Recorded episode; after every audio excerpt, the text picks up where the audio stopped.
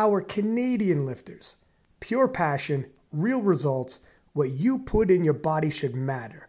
Pure Vita Labs PVL supplements are clean, tested, and approved, powering athletes for over 25 years. They also power the KOTL podcast. You could trust PVL. Use code KOTL15 for partnership pricing at PVL.com. Now let's get back to the show. All right, man. The champ is here. I was um I remember, and we we'll kick it up like the, the travel in, etc. But I remember being in the lobby with you, and I don't know if it's the night before. I think it might have been the night before, and you were telling me the numbers you were hoping to hit, and you're like, and you said, "Look, this is a good day. Who knows, right? Well, whatever happens once the battle starts, be a good day. We should be around 800." And um, I remember being, we were talking about things like next year if you got to go against Delaney, and uh, that would be the pathway to try to go to Malta IPF Open Worlds, and like, um, you know, obviously if you win Open Worlds, and Sheffield and all the rest of it, and it's like shit, man. It's if you go in the Open, and you're like, no, I think I could be around 800 today, like tomorrow, and then by then, who knows? And I'm like, fuck, those are big numbers.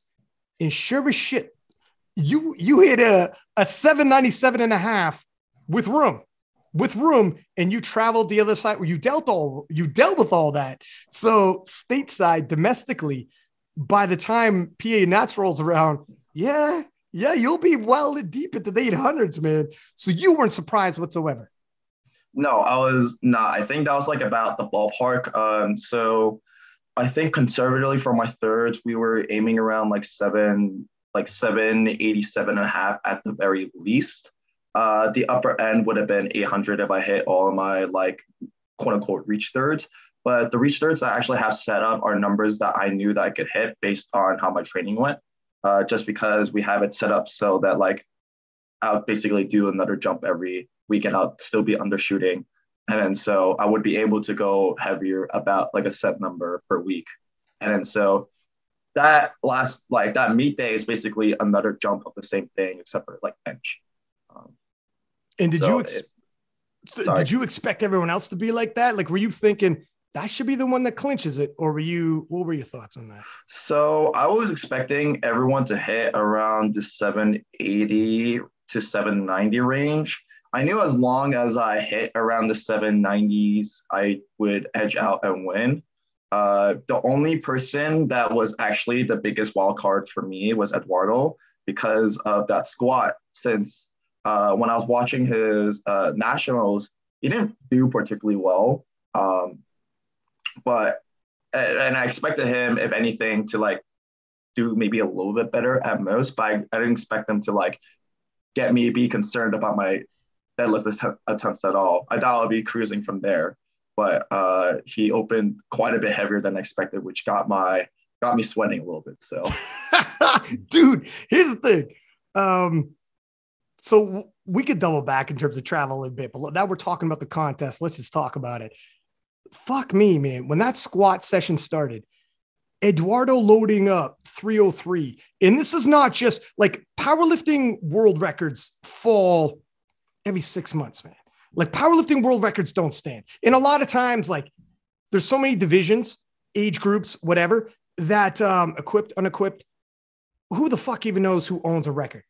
This was a six year standing John Haack. Have you heard of him? He's yes. pretty good. He's pretty good. Pretty good. he's good. Yeah. No, Google him, dude. He's he's but um, but uh, it's John Haack's world record that stood um, since he battled it out with uh, Brett Gibbs in 2016, I think. Like that's the the John Haack Gibbs battle that everyone talks about in 2016 um, that one set and that set John Haack up for defeating the reigning world champion Brett Gibbs for that title. Like the historical significance, whose record it was when they loaded up 303. Uh, I know on this on the stream, I was like, "Holy fuck, this is nutso!" Because this is a junior. Here we are, and uh, Eduardo, who probably doesn't get near, not probably, he doesn't get nearly enough coverage and hype around him. That's going to change right now if he could hit this.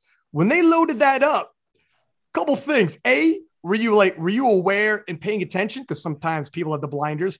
And B, were you like, fuck me, this if this is where top end strength is at, who knows what the rest of the day is going to look like? So I knew, like, at least with his uh, bench, that it would probably not go particularly great. And I think for a bunch of the other competitors, at least that I was caring about, like, I didn't really expect too much. I'll be leading in terms of sub total, but that extra chip, that 303, uh, and I, I, I was genuinely impressed by it because I thought it would do like maybe like just barely chip it. Uh, like I think it was two 298, I think was the record, right? Yeah. Uh, yeah. I thought he would do this like 298 and a half. No, he just decided to like go five kilos heavier instead of just doing like he could have even done like a two and a half. He, he did a five instead, yeah. and like blew that record up in smithereens. It's ridiculous. So I was like genuinely impressed for like a good five minutes. Uh, I wanted to congratulate him, but he kind of seemed like too in the zone, so I, I don't want to bother him like that. I'm not the type of guy that wants to bother people when they're in the zone. Um, I know at least in the background, Nick and Nathan were bothering each other half the time, and were like making very small comments like, "Oh, that's not depth." Really? like that. It's the funniest thing ever. Uh, after I heard the commentary, I'm just like, I'm glad that I wasn't like uh, warming up with with them because I felt like that might have gone into my head. I don't know. Usually I kind of just ignore that stuff, but I never had that happen to me, period. So We're, the thing is, you guys, and I noticed this like in the like leading up to afterwards, um, you know, around the weigh-ins, you guys are all extremely friendly. Or at least like, like, you know, that was my impression anyways. Like you guys, do you guys all talk? Um, certainly you and Nick seem to to have some kind of rapport. Uh, I mean, we are in a couple of group chats, so uh, we talk a lot. I think during them. Um, I think Nathan was more so of a recent de- development, I guess. So I think we're all just like kind of chill about going it, going about it. Like whoever wins, what like just wins. Like, and I don't think we want to disrespect people for that. So at least that's how I saw them viewing the entire situation. So um, I guess like for me, even though I do like kind of trash talk time to time, I like do want to give respect to whatever like the person's doing. And you know, I don't want to like have someone ruin my execution. And then so I don't want to ruin someone else's execution at all. So I don't usually like to trash talk trash during um, the meet or anything like that. Yeah, so, like, essentially you want to beat their best version. Yeah, and you bring the best version, and let's just see who's stronger, as opposed yeah. like try to do the Conor McGregor Muhammad Ali thing, getting in somebody's head and I don't think there's anything wrong with that. I just don't prefer it. Um, right. So, and if people try to do it with me, I'm just like, I'm not, I'm just not interested. So I'll probably just zone out and would, I could probably care less. Uh, just because I know I hit like can hit the standard, uh, even with the new bench rule, uh, I should be able to hit that standard. So, um, but no. Well, yeah, and we'll talk about the, we could talk about the bench rule in a sec. But um, oh boy, what? Oh, well, look, say whatever you want to say, but um, leading into so, but you do engage in some trash talk on social media. What are your like thoughts on all that? Um, I think it's not necessarily inherently bad. I wouldn't say it's good either. It has to be done tastefully, I guess. Um, I think if it brings up more competition as a whole, then I think that's better for the entire community and like actually upholding these top lifters as well. Um, I think the, it's funny how like there was only like internal trash talking. I think if anything, at the most, uh, it wasn't even like public at all. At least with the 83s. So mm. uh, I don't even remember what's been said. Uh, I don't think anything has been said to me. I know I've at least overheard that Nathan. So when I think Sean Noriega uh, posted that it would be me versus Nick, basically. Uh, I think Nathan messaged Sean saying that oh they're gonna fight for the second spot or something. That's it. It wasn't even with like uh, yeah you should directly. Yeah. yeah. it's just like um, it's just like trash talking. Like I guess like like trash talking someone behind someone else's back. I mean I don't really care for that because I don't hear it. So uh, you can do whatever the hell you want, I guess. So I mean when it's kind of like you said when it's talking about placement and shit like that it is. You're so you're expected to think you're going to win. And, Nathan was coming in the number one nomination. It's not like he's um yeah these guys coming in eighth, and it's like you're trying to interject yourself into the conversation when you're not really in the conversation, huh? you know what I mean? Like some people yeah. are like, I think Russ talked about it where he's like, look at it's all good if me and you are battling it out and you have thoughts about it. But if you're coming in 15th and you're tagging me, I'm probably not going to respond to you because you're trying to interject yourself and you're probably not even in that conversation. Yeah. I mean, surprisingly though, actually, well, it's not even surprising. Like it, the battle was pretty close. So if I messed up any of my thirds, then I would have lost. So uh, I, th- I think, well, at least on that's a squat, I would have lost by by uh, by by 0.5 kilos, and a bench, I still would have technically won. But then like people would have loaded something different to try to pull for the win. So well, once you lose, once you lose, once you miss a lift the game changes a little bit for your game planning. Then you you're like, ah, fuck, where are we at? Yeah. And then uh, yeah, th- things can start unraveling on you. But you're right. It was it was close. It was reasonably close, anyways, for sure. Like you yeah. won by 15 kilo or so. But you got a guy like Nick whom um started like he he was missing all his thirds where it's like shit. You can miss you missed your third squat is one thing, but if you would have hit that third squat, that's extra kilos. You wouldn't have had to load up for the dead, and like things just start dominoing on you. That's why staying, not overshooting, and staying in the pocket to an extent helps. But uh, were you nervous about who were you most nervous about going in? Uh, so initially, I was most worried about uh, Nick because he's definitely the biggest wild card. Um, for Nathan himself, um, I kind of predicted around the right range. Uh, so I wasn't particularly concerned. As long as I hit the numbers I needed, like that I know I'll get hit, then technically I shouldn't have to worry about it. It's just like I think owing to my uh, beds, I, my fingers started cramping uh, just after the first attempt too, and it did not feel like the lightest either for first attempt. I'm a very fast like lifter for all my lifts, so even if something looks really really easy, it would probably like be like close to like a seven and a half, eight realistically. Mm. So um, at least within like the first attempts. So except for I guess for squat was like really ridiculously easy. For squat, I was like smiling, being hella confident with that entire pizzazz. But um, yeah, Nick was definitely a wild card. And then like I got concerned the moment uh, I saw Eduardo uh, edging me out by 0.5 kilos on the uh, on the uh, on the projected total for the first attempt. So um, it was scary. I, I was never nervous in my entire life. Like, like not just like with like, cause I've done like a lot of interviews or like really big these too.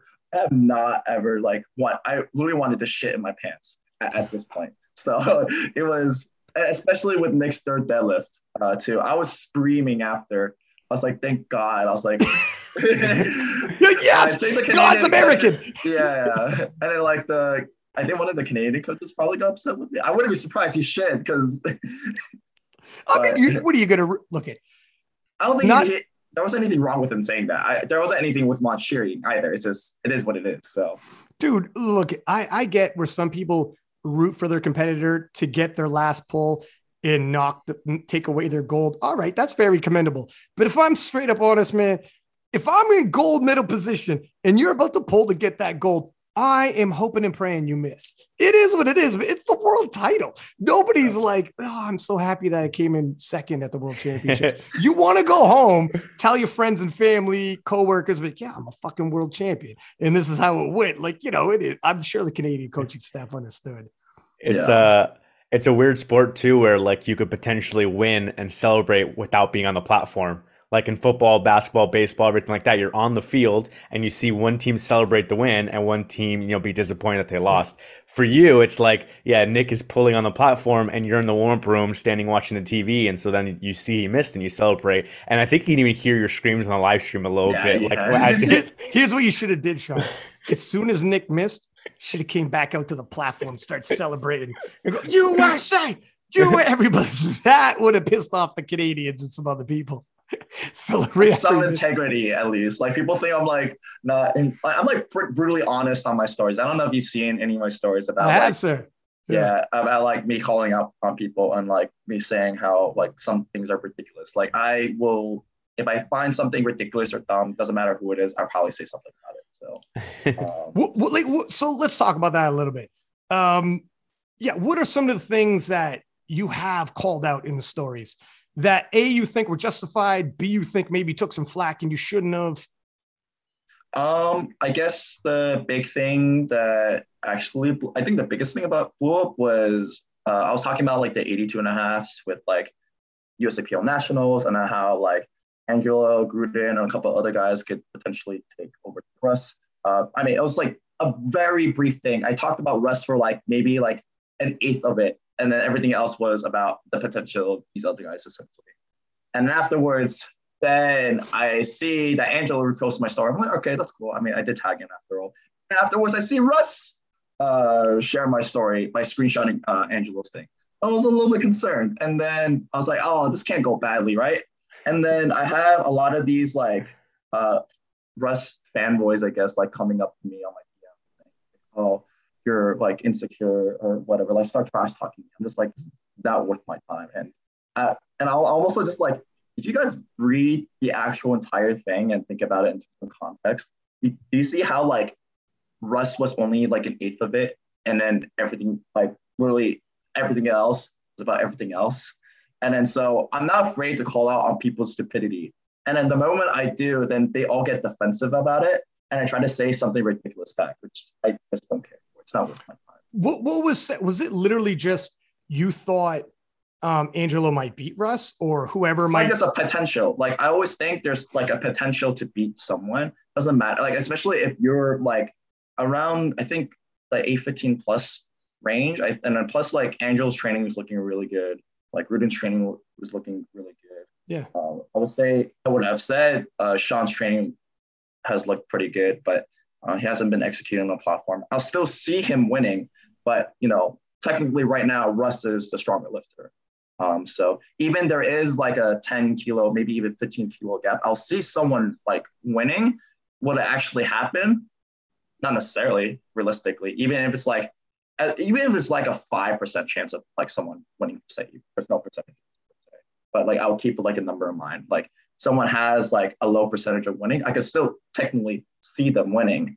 It's just probably not going to happen most of the case. So it, the thing, like, like, look, you don't got to tell me. I do a preview show leading up to all of these things, and you pick winners, and like, I mean, it's not a, it's just a sports prediction. Like in terms of like someone taking it personally, um, and I'm not saying rusted, but like anybody out there who might, um, you know, it's like, man, this is just sports. It's literally like who's going to win the Super Bowl, who's going to win, you know, whatever matchups. The UFC is on tonight. You pick a winner. It's not like I like this person more, or the person I'm I'm picking against is an asshole. It's not that. It's literally like, look at here's what I'm seeing. This is what I'm predicted, and it's tough, man. Like I do preview shows for all of these mean area and for all of these like big meets, you got to pick a winner, man. I've I've picked against Russ before when he went against Brett the second time, and um, on the preview show. And my man took audio clips of me doing it and made a video with me picking against him, and then highlights of him beating Brett. And I was like, "Oh shit!" I made a highlight reel. You get egg on your face. Sometimes it is what it is. But um, I think as long as it's, I understand what you mean, where it's like, look if it's sports talk, it, you know, it's not a, a personal attack. As long as people stay understanding that. Now, sometimes shit can spiral out, and people like, oh, you like not not Russ, but again, people might jump in and start personally attacking you because you picked against a certain person. Then it's like, fuck, all right, well, this is gonna degrade into something else. Yeah, it's why I kind of avoid talking about that fan base now. So I would rather not because I, I do respect Russ as a lifter. Like otherwise, like he would not win nationals back to back to back to back. And yeah. also like he won two world titles. So like obviously right now he's yeah. like the best lifter in the 82 and a half 83 it's like there's no contesting that so right. i don't know why people got so trigger happy in terms of like trying to dm me saying that i'm wrong when i didn't necessarily say that he was going to lose I just saw someone else like having the potential to win, even if it's a very low chance. Like, even though like I would want someone to win, like I'm always gonna support Sean because I'm under the Tinori brand, right? Um, the numbers don't really match up. It's like not realistic at the same time. So like I'm a really big stats guy, so it like it's hard for me to like kind of go against that in terms of like who I actually expect to win versus like who I want to win. So um yeah, that's that's it. To be honest, here's, there's nothing else to it. Here's the thing: when when things are posted as well in on social media and it's just straight up like obviously it's it's written, it's copy. There's no tone to it. Like before I met you, I don't know how your tone came off when I read copy, but you can't tell. I met you in Turkey, Istanbul. I'm like, he's a good guy. I sh- we shot the shit that one night for hours in the lobby. Like there was a group of us there, but like easy peasy, and not even powerlifting, man. We just started shooting shit. I think we're actually going to get an apartment together when you make millions doing your fucking uh, whatever. Uh, whatever works out with you. We could talk about all of that later. Stay in contact though. But um, but uh, you know, there's no context. Whereas, like, I at the very least, I have um, you know, a podcast where I could expand on my thoughts and people could hear my tone and understand, like, if I'm saying, look, I'm going to pick this person to win. It doesn't mean, like, for in this battle, I picked Nick Manners to win, but I'm like explaining why I'm not a, a prophet. Sean wins half, hats off to him. It's not like a personal thing. Yeah, it's, it's not. Yeah, it's just sports talk. And then you could be, and I fucking, you meet, you meet people like, yeah, I like that guy, whatever. Um, but at least people can hear your tone and you could expand on thoughts. That's the problem with social media. You just write something and tag it. People often, if they have an emotional attachment towards the outcome, even if it's a sport, they'll take the tone differently, maybe than intended. And that's the fucked up part where that's tough, man. That's where you get caught, right? I guess it's just like why I don't get why people are so like emotionally invested. Like you're not even like I guess like if you want to support like you know the guy that you look up to, but if someone trash talks him, yeah, I guess I can see that. But like even if I like am supportive of someone, someone starts talk like talking trash, like let the person who's like let the guy that you respect deal with it. Like you don't need your fan fan base to kind of do X, Y, Z. I, I guess like I just never understood that mentality. Like that's like one of the few things that I don't get. Well, I guess I kind of get it. I just like respectfully think it's dumb.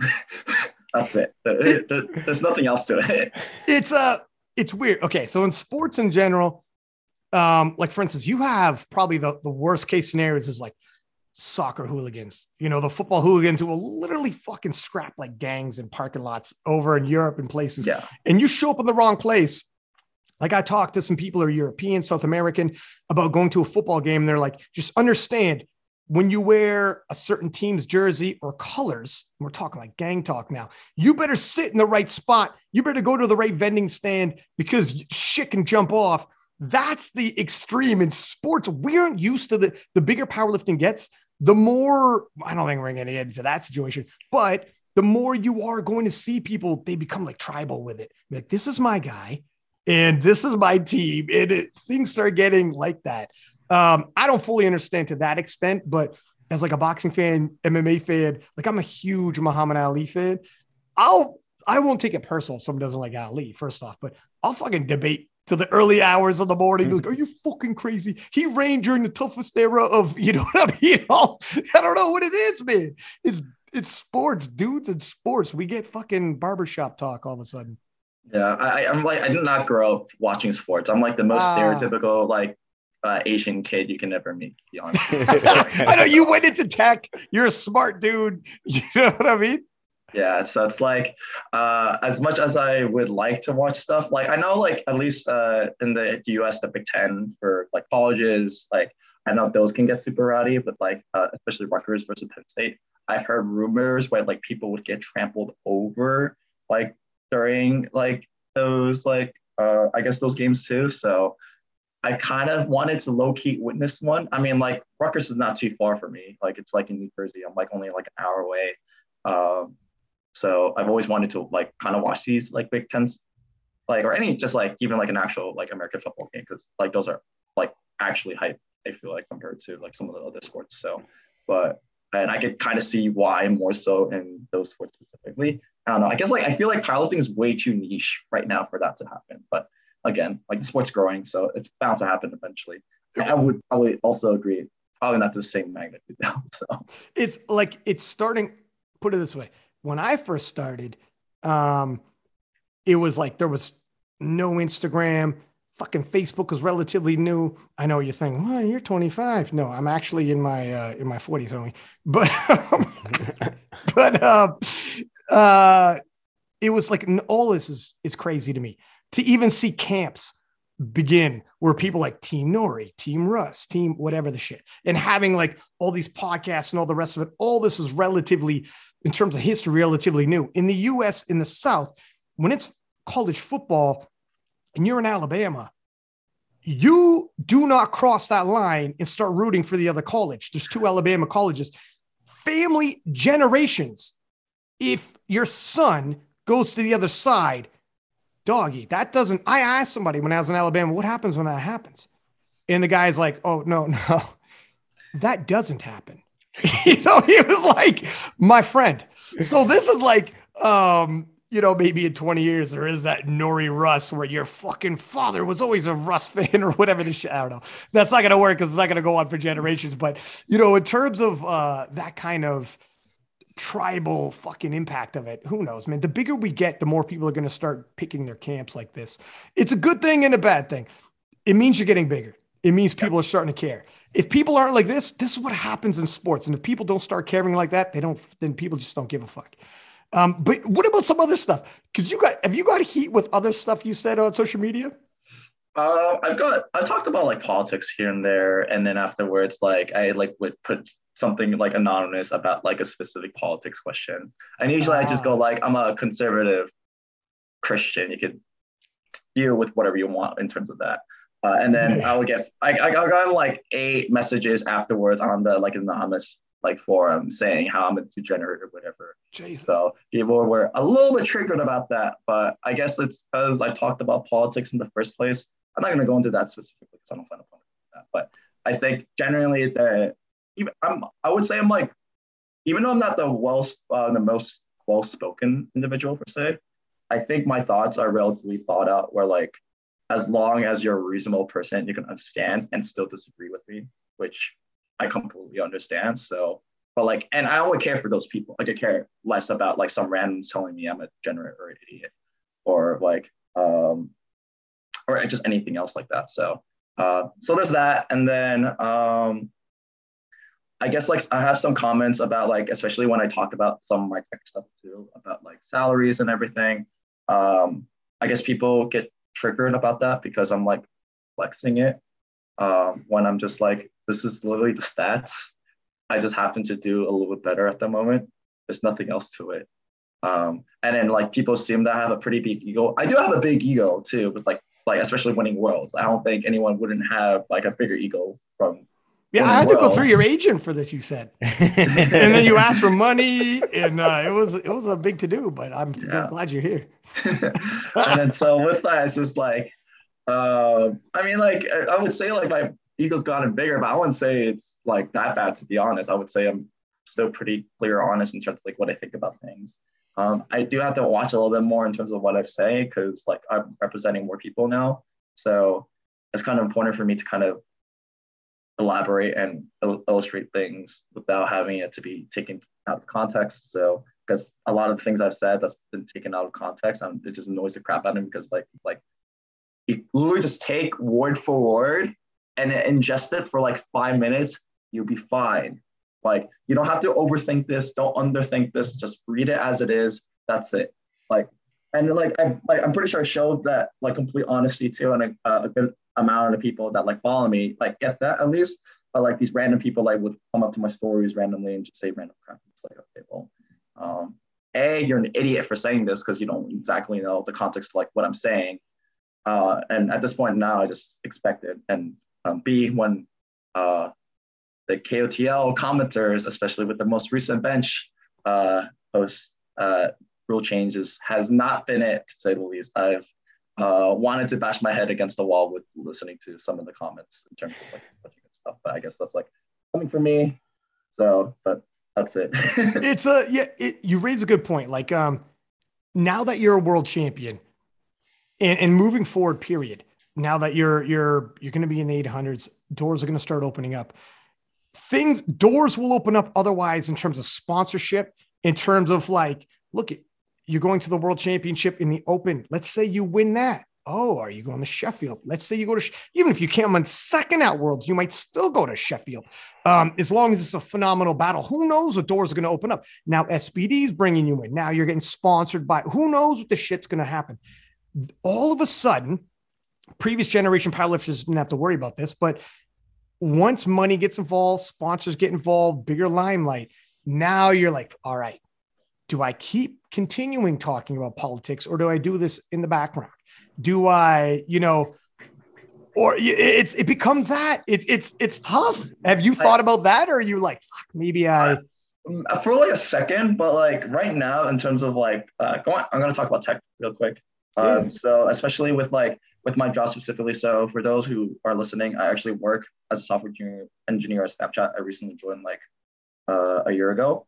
So and I make a crap ton. Like I'm already in like the top like one percent within like my income bracket, and I'll be uh, well within my age group specifically, but I'll literally hit the top one percent within a year, basically.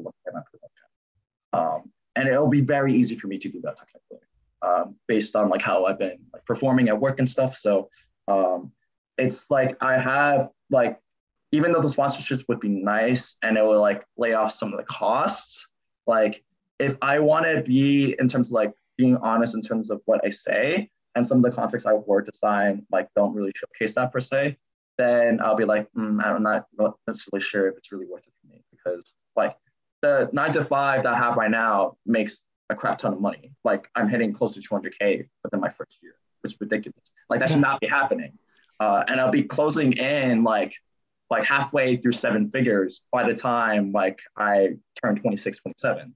Um, and that's without like me trying to do other investments stuff too, which I plan on like going to real estate and doing some of the other financial stuff in the future and like getting financial advice to see like what would be best for me to do those things. So because of that, I'm in a really good financial place at the moment. I feel like I can leverage that to kind of just say whatever the heck I want. So uh, and if like the sponsorship that I do receive or like have that like talking with don't like that, I'm just like, well, I guess it's not going to work out. Unless they're offering me something like crazy where it can replace my entire job. But I highly doubt that, especially because of like that specific type of engagement I want right now compared to like, uh, I guess like the sponsorships that like, and on top of the sponsorships that would like maybe come from it if I were to do like target like a different audience. So, um, yeah, it's it's there's something about and, and I'm I'm the same way in that I have a day job that's not attached to powerlifting. Uh, my salary bracket is not yours, young man. Okay, but but I make a good living, and um, I don't have uh, I don't got to work. Anything that might come from powerlifting is a bonus, and I'll just put back into KOTL for whatever the heck. So in terms of freedom, there's something about like nobody can impact me any more than what are you going to do? Uh, you know, it's uh, your your uh, it, it, there's not going to be an impact like that, which is nice in terms of uh, being able to voice your opinion. On the flip side, um, you know, as long as you can take the heat, I don't get into politics like online. It's not really my thing, but yeah. in just in terms of the overall general argument, like you're saying, where at the very least you're not going to be impacted like that. Um, and the beautiful thing about the way it's set up, it's a meritocracy. You win Nats, you're on the national team. You go to Worlds, like you sort it out on the platform, and you're going to win Worlds. I and it's it's a meritocracy in that respect. Um, you know, I, it's very difficult to think that I don't know when's the last time, and Arian, maybe you would know if somebody actually won a nationals and didn't go to Worlds due to what they said online. I can't think of off the top of my head anybody not going on a national team because something they said online. Or I don't think so. There might have been some kind of repercussions or whatever, but not like literally to the point of your career now is usually it's meritocracy and we sort it out. Yeah. I mean, IPF has their code of conduct and, and the National Federation has their own code of conduct, but it doesn't really have to anything to do with politics or religion or your job or anything like right. that. It's more it's more if like you're attacking like you know someone within the federation. Like there was once like at a meet where there was like a argument it was like a verbal threat from one member to another one the other person reported and stuff like that. And so like it's more of that stuff. So if you're not like you know attacking specific people and like verbally like f- threatening them or physically threatening them in persons like that they don't really care what you're what you're posting or saying. Um, I would say kind of the otherwise because I have some, said some stuff about like federations and stuff, and especially because like I recently won and I asked did like a uh, and how I felt about the, these things. I was told to take it down after because it's uh because I didn't bring it up to them per se, which I completely respect that aspect. Uh, just because I should technically bring it up to them before kind of saying all these things. So, and I'm gonna give them a chance at least before having to actually say something about it. So, um, I'm not gonna talk about what I said per se because I don't think that's necessary. And I trust like Powerlifting America and IPF uh, to hopefully like resolve some of the issues that I had uh, with them before. So yeah, here's it, the. Sorry, go ahead, Aaron. No, I was just gonna say it depends one on how it's said. Like I know, like if we go back, like we'll go back to another uh issue so that like it's not involved with what we're talking about. But like when uh, Robert Wilks in Australia left the IPF, there was a lot of arguing about them leaving the IPF and starting their own thing. And a lot of the Australian members were like, you know, saying stuff online, but it wasn't like, it wasn't always just like arguing a point and they're arguing a point. It was more like attacking them and calling the IPF execs like, you know, names and like threatening them and sending them emails. And, and the IPF had to like ban some other Instagram accounts and stuff like that so that they weren't leaving comments. So it's like, sometimes it's like what you're saying, like the way you're saying it, that kind of stuff like that. And then maybe like in your situation, maybe it wasn't anything bad, but maybe they were trying to not coming to like force you to take it down, but maybe in a nice way saying like, hey, if you came to us first, we can resolve this stuff like that. You don't have to go post online. Like they were trying to resolve the situation by like talking to you directly and seeing if they can get it taken down rather than saying, oh, you have to take it down or else you're never going to be part of our federation again. Yeah. I mean, like, and I wanted to respect that because like they, like Robert Carlo came up to me and like we talked for quite a bit about like just that. And I just, I'm going to respect that for now. So, um, and there's some things that I would like like to change. I feel like every single person would have something to say, regardless of what federation they're a part of, um, about like some some real changes. I know like a lot of us aren't happy for about the, or at least it's like it's mixed in terms of the mental change, for example. Um, uh, and then like uh, maybe some of the locations in terms of like where nationals, worlds, it's like for that, for example. Um, I know that it can easily get political in that aspect. So, um, like, I want to make sure that what I'm saying here doesn't necessarily reflect that. It's just, uh, I guess, a little bit more annoying. Like, I had to consider it a little bit more in terms of like eligibility, eligibility. Ah, gosh, I can't talk right now. El- eligibility. Uh, eligibility. eligibility. You fucked me up too, man. I couldn't get it out either.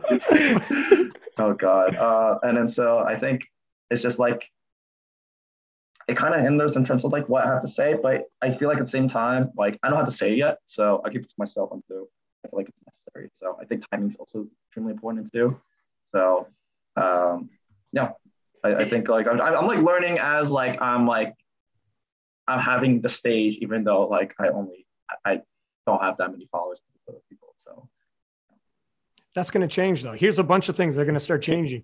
Your relevance just increased like fucking tenfold. First off, you're a world champion now, and now we'll get into that one sec. Let's get into that one sec. First off, just off off these ideas, I I know what you mean. Where um now you're going to be in a position where there's some things that need you should be able to discuss things, but how you bring up topics to discuss and the tone and verbiage used become different. Whereas a normal guy, sorry, how old are you? You're 23.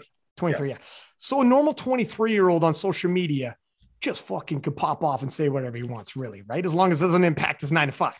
23 years old, dog. You you just you do your thing.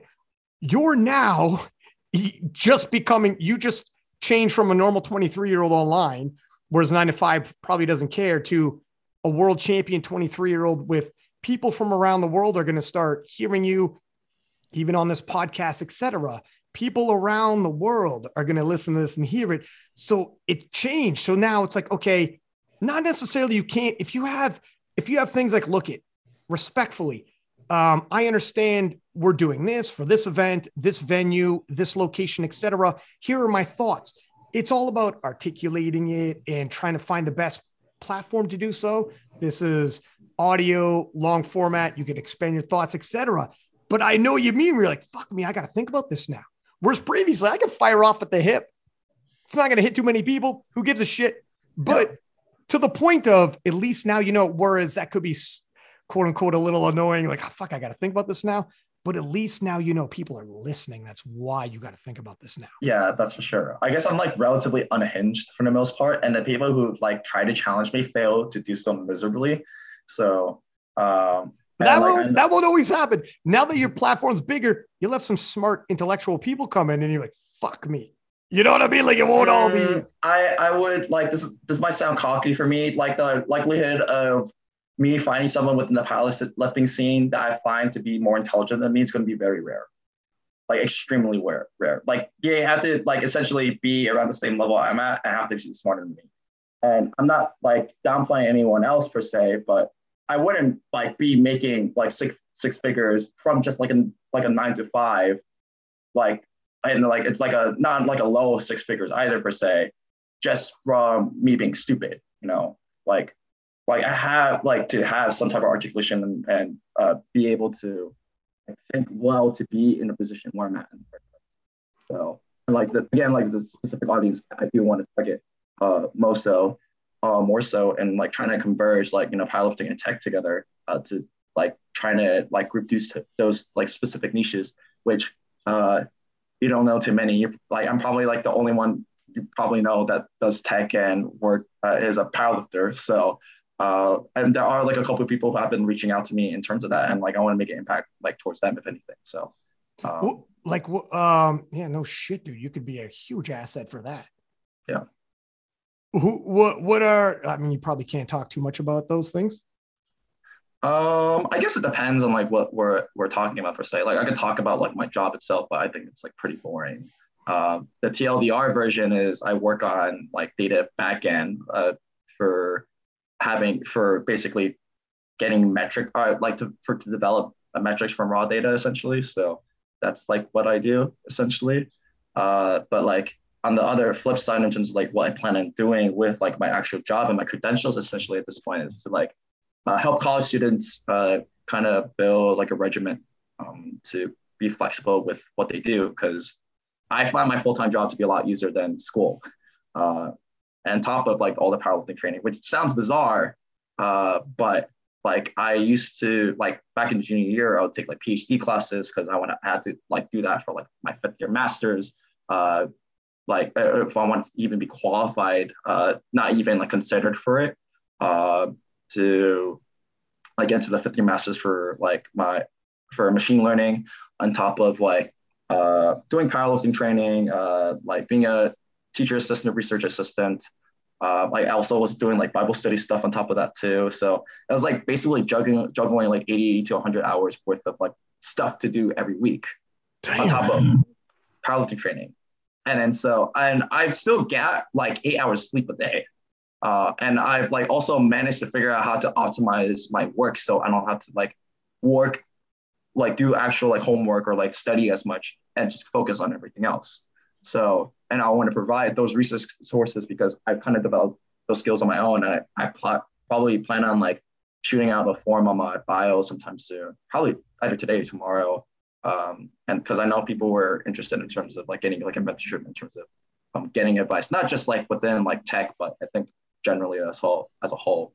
So, and I kind of want to like step into like that teaching field of like being efficient with your time and setting up your goals and so on and so forth. So um, and like on top of like me being like a competitive powerlifter, uh, coming from like a like now coming from like a pretty good background, uh, I feel like I'm like relatively well qualified to do to the to do this. So, yeah, I mean, now that you're a world champion, in terms like any kind of, if you do seminars, public speaking, you show up at uh, Business Chamber of Commerce. Um, I don't know if you guys got those. We've got those in Canada where it's just literally local businesses meet once a week and talk business, talk like strategy, talk whatever they're doing. And people get brought in to speak.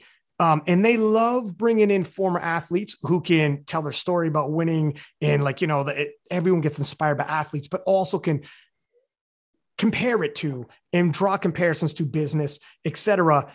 Now that you got a world title and you have everything you've done business wise in the background, and that's only going to expand. You're only 23. So you can imagine while your athletic career, you're doing what you're doing now far beyond that, business can range as long as you want. Well, as long as you want to stay in the game, you 100% could start doing things like that. And and the dryness of talking about business gets offset with comparisons to the athletic career and comparisons to and start drawing stories of um, which helps man. If you can bring that together for sure dude it's uh you could definitely make money. Public speaking if you take a look at what some of these public speakers make once they start building it's it's a lot man. It's worth your time to get out of bed. But it is true. I do think a lot of people don't use their time wisely and schedule themselves wisely and if they don't have a normal nine to five job, like a lot of people in powerlifting, sometimes they don't have necessarily that nine to five job. They're not used to um, tight timelines and you know the meetings and the whole like the structure of it. And that can help greatly. That's a huge asset to be like you are not optimizing your time and your resources. Here's what you can do. Especially a guy like you who's like someone's like i'm busy. And you're like you're not as busy as you think you are you know yeah. you're not as busy as you think you are. Let me let me see your schedule. If i rearrange it you know how much more fucking free time i could probably find to allocate towards projects? Yeah it, like that's exactly like what i was like going for. And the thing is too my schedule is not the busiest out of everyone i knew at the time. Like 80 to 100 probably is relatively normal if, if anything maybe like slightly above average. I'll see like kids like from the computer science department like grinding out like 100 like close to like a full day's worth. They will get six hours a day of sleep, like and then like would literally be working on projects only, or like uh, like it's it's ridiculous. So like the insane work ethic I see at my school, uh, Carnegie Mellon, by the way, uh, it's uh, it's absurd. Like uh, I guess it's probably because they're salty for not getting into like MIT or Stanford or any of those schools, so they want to prove other people wrong and like get to that level, which like my school is honestly amazing for. Um, but if you're like going for anything else, I'm not sure if like you'll probably be eaten up and like your mental health will probably be destroyed uh, completely and like everything's going to be out, out, the window. So um, not looking in down on that necessarily per se, but like if you're like not retrospected at all and like not know how to take time off, even if you are busy, uh, it's going to really be really difficult. So that's the balance, man. You could burn right out. Your mental health could go out the window. It's difficult, man. That balance. That's insane. Those hours you just said, by the way, that people allocate towards school and projects and whatnot. I can't imagine, man. Just waking up and back in it. Yeah. I mean, but like now they're making like 350, 400K within their first year. It's ridiculous. Right.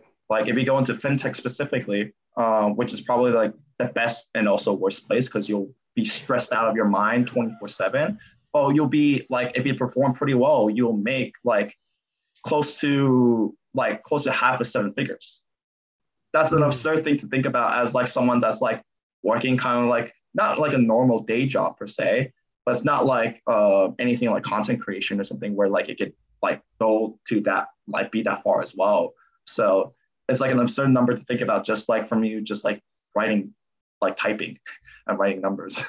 So it's it's crazy. I guess the thought is like if you grind right now, and it's a ridiculous grind, but if you grind now for like you said, you could be retired within your 20s. Uh like if I went to fintech, I could probably retire by like 27, 28. That's fucking crazy, man. That's crazy. Dude, you're in your 20s to be done. That'd be crazy. Yeah, I could just buy like a house like in like Jersey or like even in LA as it's around the two mil range, put a 400k down payment, or I could just pay it all off immediately by just like uh, putting my share, by putting all my bonuses on top of that, like to that house, household, so on and so forth, and kind of just like chill, live my life however I want, and then just like maybe pay some fees here and there. I'm not exactly sure how like the real estate stuff works per se, um, but it wouldn't be too difficult for me to like oh, oh, oh and like I'm taking like a like the longer but more like life work life balance lifestyle right now technically. So I had the flexibility, but I'm still making like a crap ton.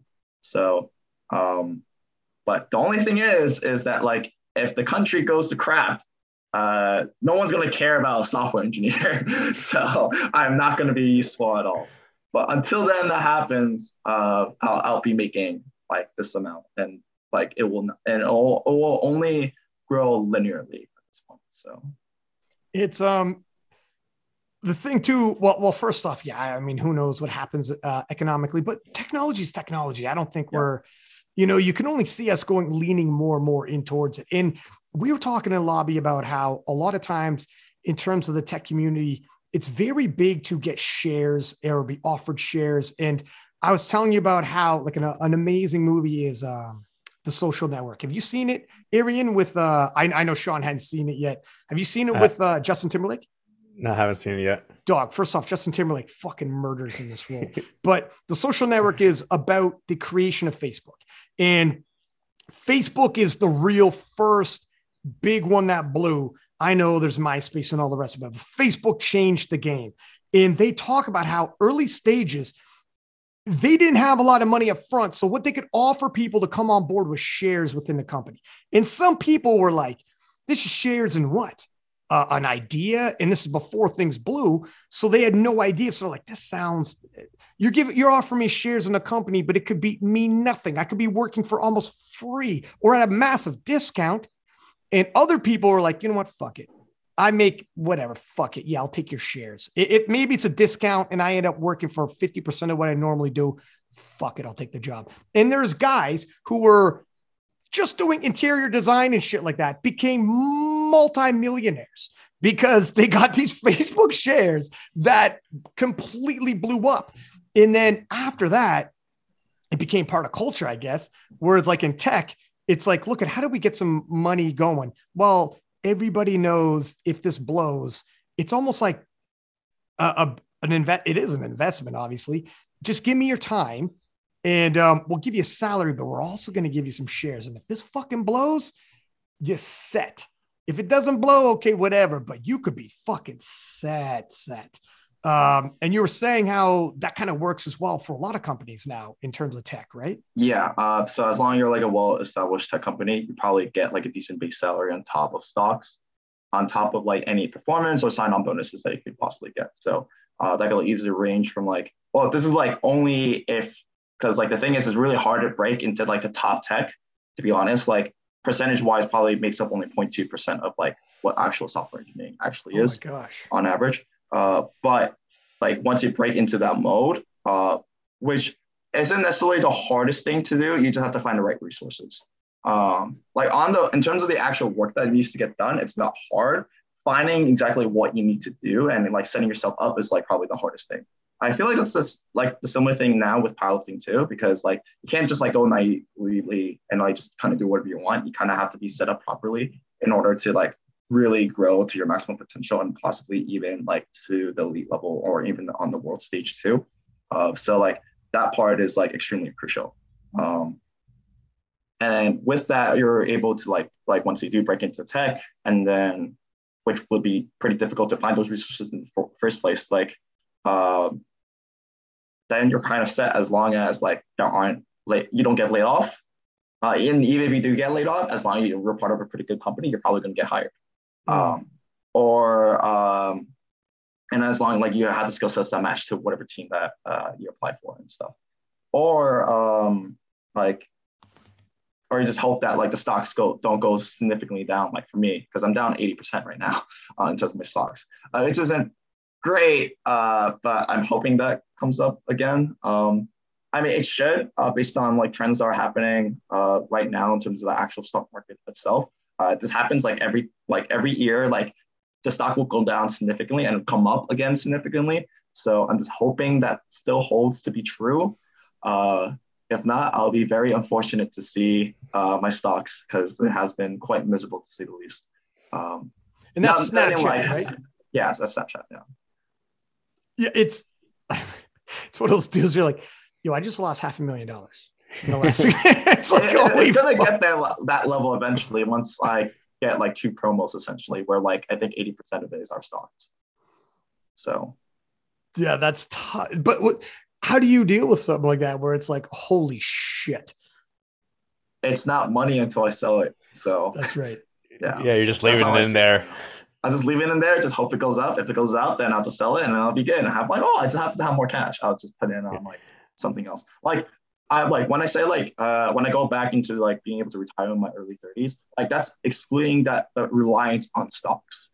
Hmm. If I relied on stocks, I can make this a lot more quick. I'm assuming that I will not in this case. So yeah, yeah.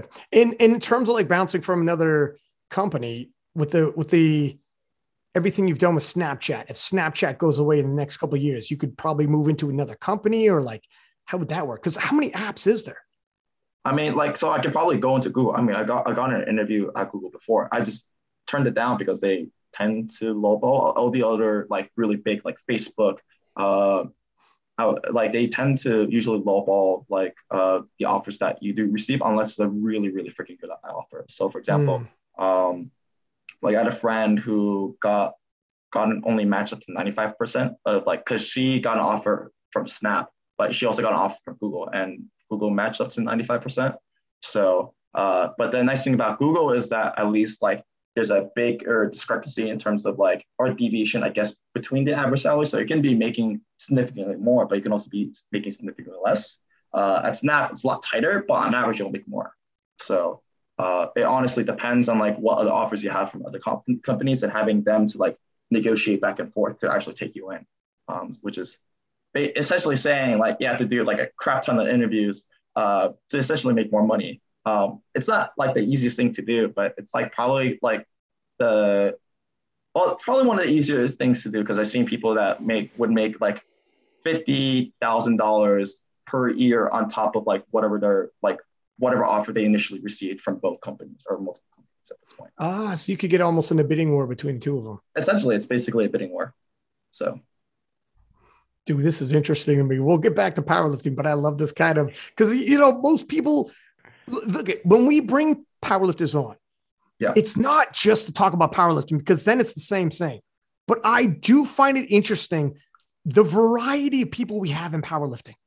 Like we have everybody from a person who who literally is a personal trainer at a gym to fucking doctors. Like Eli Burks runs a whole doesn't he run a whole wing in a hospital where he's like sitting on boards, etc.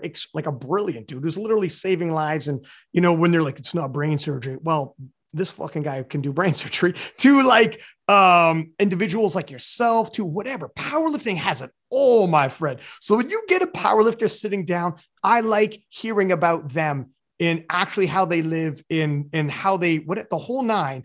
And then now when people see you on social media and now when people see you post they have a better they have context more context anyways. Like this is the person that's posting now. Now i get a little more from it.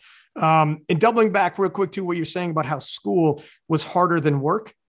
We talked about this briefly as well in the lobby but yeah. like 100% doug when people i remember when i so i went to school for business major in marketing but um, when you're in business and university, you got to take like economics, university level math, and you got to use the math to, uh, in terms of the economics, to try to, you know, predict the economic turns and using these fucking equations that are sheet long in accounting, stats, the whole fucking night Ask me how much of that I use right now in business where I, I make a good salary pension, the whole night And it's like fucking none of it, bro. Like you don't. However, however, um, when I'm signing up for the jobs that uh, that I am, and you're in the interview, you ask me, how are you for meeting timelines? What's your aptitude to learn? Can you work in groups? Um, you know, in terms of your discipline, etc. And I can tell you it's good, or you could look at my resume, see I'm a university graduate, and be like, oh, you've been tested, literally. Like you've been, you had to learn crazy shit that you're like, I'm never going to use this in real life. No, but if you can learn like university level math, then apply to economics, then be in economic groups of 10 with people you never met, do these projects, meet these timelines. By the time I sit in front of you in, in an interview, you're like, okay, you've been tested. I know, I kind of get a, a gist of where you're at. So, but you're you're right. When I remember being in university and a speaker came in and they're like, look, if people talking to you about the real world, they're like, let me tell you something. I'm in the real world right now. I never fucking worked harder than when I was in your seat in school. That is harder. So when you enter the quote unquote real world, it actually gets easier in terms of the workload, like in terms of what's the shit you got to learn, new skills you got to learn. Um, I think it depends on like what type of job they're pursuing. Though, well, that's true. Like, that's like true. if you're going into like investment banking, for example, good luck. Like good luck having to have like like a work-life balance. Like you're sell, you're literally selling yourself soul to money at that point. Um, yeah, I don't know any friends like that, but how bad is it? It's like the same like everybody say like be doing the same thing like as like fintech people you'd be working like 80 to 100 hours you just be paid less because you're not working in fintech you're working at a bank so uh, and then like they're uh, but I had like a couple of friends that I heard of who would like literally would be in the office at like 6 or 7 a.m. and wouldn't like leave until like basically sunrise of the next day. Uh, I heard stories of that, especially when like it's getting close to like once like when they're in season. I don't know too much about like uh, investment making, uh, so I don't want to speak on that on like on the behalf of like other people. But like I just know that like uh, it can get it can get pretty intense. Like uh, I would have uh, so I we have something called on call, um, which is similar to like on call that you would usually hear, where like if you get paged, uh, then you would actually have to go in and like do whatever you're supposed to do, like as like a doctor.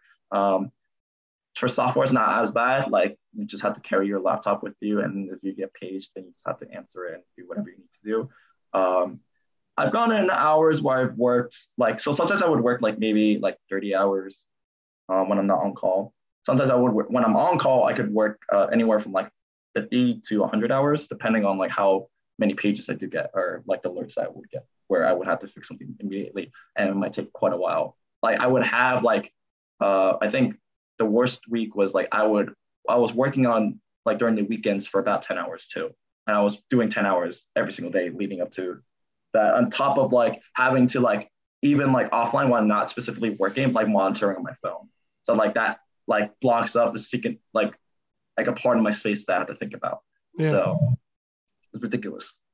like I did not have to do that for like something that I guess is like crucial for everyone else, but like it, it does hurt my head. Luckily it's not as bad now because I complained about it so much and that like I like put like pointing out every single thing that like goes wrong and like bringing it up to like other teams and stuff. And they're like, okay, let's work on this. And then like I actually managed to get that like now it's died down significantly, luckily. So um, I'm on call right now, so if I get paid, it's very ironic. and I was gonna, I was gonna say, ironic, yeah. I was gonna say, how easy was it for you to take the days off to go to Worlds and not be like on call while you're at in Turkey? Uh, so I have it set up so that like I was reverse shadowing because like someone was actually starting to actually be on call, and I was reverse shadowing until I think the Tuesday before I actually left to Istanbul. And afterwards, I just took off, um, and then I didn't, I didn't have to be on call at that point. So um, it, it, worked out pretty well for the most part. So. Did, did, did you tell your bosses you're going to like a powerlifting world championship? Yes, uh, I did. I, I, just put like a memo on like workday say, "Hey, I'm going to Istanbul for Worlds." Smiley face, and then that's it. I just left it at that. What do they think about it? Like, not only did you go, you fucking won, and not only did you win, like it was a legit representation from around the world. Like it was a, it's one of the best clashes we had at Worlds. Do do you talk to people at work about it, or are they just like? I, I, am just like uh, I just, like people ask me, oh, like what you do? I'm like, oh, I just came back from Turkey for uh, powerlifting. They're like, oh, cool, and then like that's it. I, I don't I don't try to ask. Shit, I was. What's wrong with these people? Follow up questions. You gotta uh, you gotta hang up your gold medal in the cubicle and everything. Come you gotta wear that shit in the first day.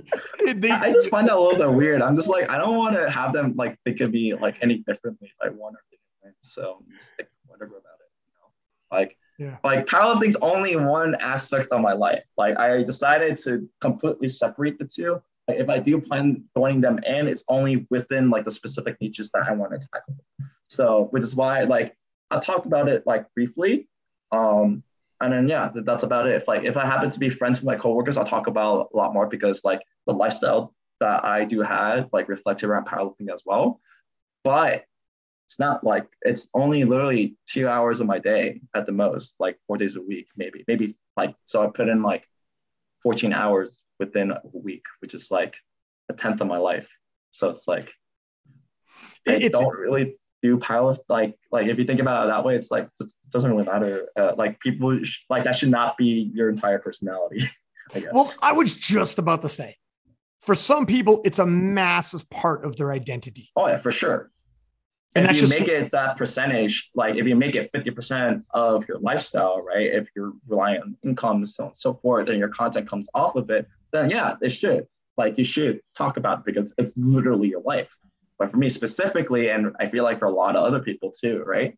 It's like you work a nine to five, you probably do a lot of stuff within your nine to five. And then like, yeah, you're powerlifting and then like maybe like your other hobby that you might work on. And like those things are probably like smaller percentages of like what you actually do. Like, yeah, you can be very passionate about those things and like talk about them all the time. But for me personally, like I decided to make the decision to like be like, I will only talk about powerlifting when I'm like with powerlifting people. And like if someone's curious, then I'll talk about it and explain some stuff. Uh, but I'm not really interested unless they're like showing that interest with it. So you're almost like Clark Kent, dude. I'm definitely it, not. it doesn't work. It doesn't work. It but it is it is cool that you show up at work. Nobody fucking knows. and then it, but you actually have like an, an incredible amount of strength and a, literally a world champion with USA across the chest hitting the platform and everything that goes with it. And, and you're on these podcasts, these, you know, people around the world, at least in the powerlifting community, are going to know who you are, watch you, hear you. And the people at work have no fucking idea. It's like you got a double life that's like, if someone actually, it's like, um, if somebody at my work was doing similar to what you're doing, only they're in fucking pole vault I would want to know, be like, bro, you went to the fucking Olympics? Hmm. Like, like, just tell me about it. Like, uh, like, I don't know. I mean, I, I get definitely see that. I guess it's just like, I guess powerlifting is way too niche for it. People right. would like, like would respond in that way. Like, I really have like gotten comments from like uh, my church folks saying like, oh, uh, so you do CrossFit? And I was like genuinely annoyed at that point. I was We're done. Out of We're all the sports you could have picked, like bodybuilding, Olympic weightlifting, you picked CrossFit out of all of them. Um, being getting traded was an understatement for how annoyed I was. I was like, you can't just say that to me. Like you could really say anything else. And decided to say that out of out of that. But I mean, like, like I mean, it's like due to people's ignorance. So I'm just like, whatever about it. So I mean, like if powerlifting was a little bit bigger, then maybe I'll I'll talk about it a little bit more. But like, um, other than that, I try to like keep it away unless like, oh, like why aren't you doing something? I guess like instead of like, oh, why aren't you hanging out with us? It's like, oh, I gotta train tomorrow. That's it. So the good thing about powerlifting because it's a strength sport and people admire that regardless. Like there's skill based sports like against like pole vault again. Yeah. But you may not in your day to day admire that, but everybody admires physical strength. Like, holy shit, how strong are you? and you'd be like, I'm pretty fucking strong. like, like to answer your question, people admire that. That's something that um around the world, it is just like people refer to that. You know, it's just so it's a little different there. Even if they don't know powerlifting, as long as they understand it's a weightlifting sport and I'm a world champion, they're gonna think that's pretty fucking cool. And the follow up question is, how fucking strong are you? Well, let me tell you some numbers. And they'll be like, holy shit. They're like, holy shit, take this 24 pack of water to the meeting room for us. That's the problem, bro. you start getting signed up. Well, the uh, water cooler needs change. If you could pick that thing up, like, God damn it. But uh, when you were, uh, go ahead. Luckily, like, we're way too nerdy to like say something like that. I, I, think we're like way too shy as like individuals in, in the company for that to ever happen. I have not gotten a single comment. If anything, people are like, "Oh, you look pretty fit." Or like, "What you do?" It's like, "Oh, I do powerlifting." It's like, "Oh, I like do it competitively." Oh, that's cool. That's it. That's not end the conversation. Nothing else. I'm just like, I'm like, I like, I would say I'm like glad about it because like I would hate to talk about power, powerlifting like 24 seven. Um, like within the workplace, like I try to keep everything like separate. And unless I like actually trying to attend to like mix the two, which like for the for example, like uh, you know, doing the past like this particular podcast like allows me to kind of talk about whatever the heck I want. So um but other than that, it's just like um I want to make sure that like I kind of try to keep things every like separate unless like there there I feel like there's a need for me to converge between the two. So um I, I want to ask you so you had said leading into the worlds we had that conversation in the lobby. And I was like, dude, you know, this is your last year as a junior. Um, you're going to be in the open. What are your expectations now that you won the junior world championships? And it's going to be you and Delaney. And at, at PA Nats and that worlds, who the fuck knows? Who knows who shows up? You got guys like Enna, you know, Gerrans from from the UK, but different people are going to leave the juniors as well, enter the open. You don't know who's going to cross over there's always rumors about like a, a Gruden could come over. You know, Russ has still been on the podcast flirting with look at, and he says straight up, I look at this year to year. It's a year to year thing for me. If I, you know, it's not out of question that I could come back to the IPF. It just depends on what happens. What are your thoughts on now entering the open, um, clashing with Delaney, possible open world championships, Sheffield, etc. Who you might face? Have you given much thought about that? I guess like the only thing, like even though like I would say at least at this level, I should not be thinking about numbers, but numbers I think are a good way of figuring out like where you are retrospectively compared to like other people, as well as like uh, what should technically be like what you should be executing on. Um, so I'm gonna say this now, probably gonna bite my ass, but I'm gonna try to hit 10 times body weight for nationals. Oh fuck. That's a bit doggy. That's a huge total to, to uncork at PA Nats, man. If that means obviously, I mean, that's more than Delaney's ever hit. He hit an 822.5. Obviously, conceivably, if he hit 822.5 previously, he him on his A game should be right about there as well. Um, that'd be an absolute fucking bonkers showdown. I, I guess to uh to frame that a little bit better, um, since you had mentioned to us before we started recording too, can you talk about like the injury you had and how it limited your total a little bit for nationals this year? Oh yeah, so I've been dealing with a pec strain for quite a while since October, uh, and it's due to like me like benching on a commercial gym bench uh, during like a prep where I injured my adductor for squats for low bar. So I was literally squatting high bar, pulling conventional, and then uh, I managed to somehow like strain like midway through with like a really whippy, unstable bar. And I saw I've been dealing with a pec strain for the past like uh, 10 months now. Like I've gotten some rehab done with it. Uh, but because I lost some, like I would lose stability, even though I would get more range of motion, it would feel a little bit better. And so it would actually affect my uh, press significantly. So I stopped doing that until, and now I'm going, gonna probably go back into rehab to make sure that I'm like well fitted for like this upcoming nationals. I feel like if I wasn't dealing with this pec strain, I'll probably improve my bench significantly. Uh, but because of the pec strain, I've been pretty been stuck for not not stuck. Like I've been like increasing my total just very slightly, at least in, or at least increasing my bench very slightly over time. So, uh, but I feel like I should be benching around like 200 keys by now. That's a big fucking bench, first off. But um, yeah. it, in just again to anyone listening, you you when you predict the numbers, everybody goes big. But when you said I'm probably around 800 and you hit in a 797.5 with at least two and a half keys left in there, it isn't just throwing out. You know, obviously we're far out from net PA Nats, but still, like this is doable. This is totally within the wheelhouse. Yeah. Um, like the fact that like so so I think the upper end, the true upper end I had, I think if I was like able to actually go out, like not care about getting first, but like be able to like fully go out, I think I probably would have totaled like close to like the 815 mark. Uh, just because like I had a lot more room spare to squat, like probably five kilos. And in deads, I probably had like five to seven and a half. Bench, I probably just keep it the same because I'm not, I, the, the commands and stuff were uh, not it per se. Maybe like two and a half at most. So, um, but like then again, at the same time, even though I talk about like oh possibly hitting those numbers or like uh like this is like my upper end, until I actually hit it, doesn't really matter. Gotta actually put it in the platform now. The only thing I will say is that I plan on trying to hit 825 uh, PNS uh, or beyond that, whatever I have in, in the tank. Um, so, but 825 is probably the number I'm looking at right now to stay this, um, this competitive uh, in worlds and like in nationals as well do you think that clinches it? Or do you think like because like Delaney's he's he's again he's at 822.5, so he's capable. It all yeah. depends on what what comes. You know, it's it's tough to say.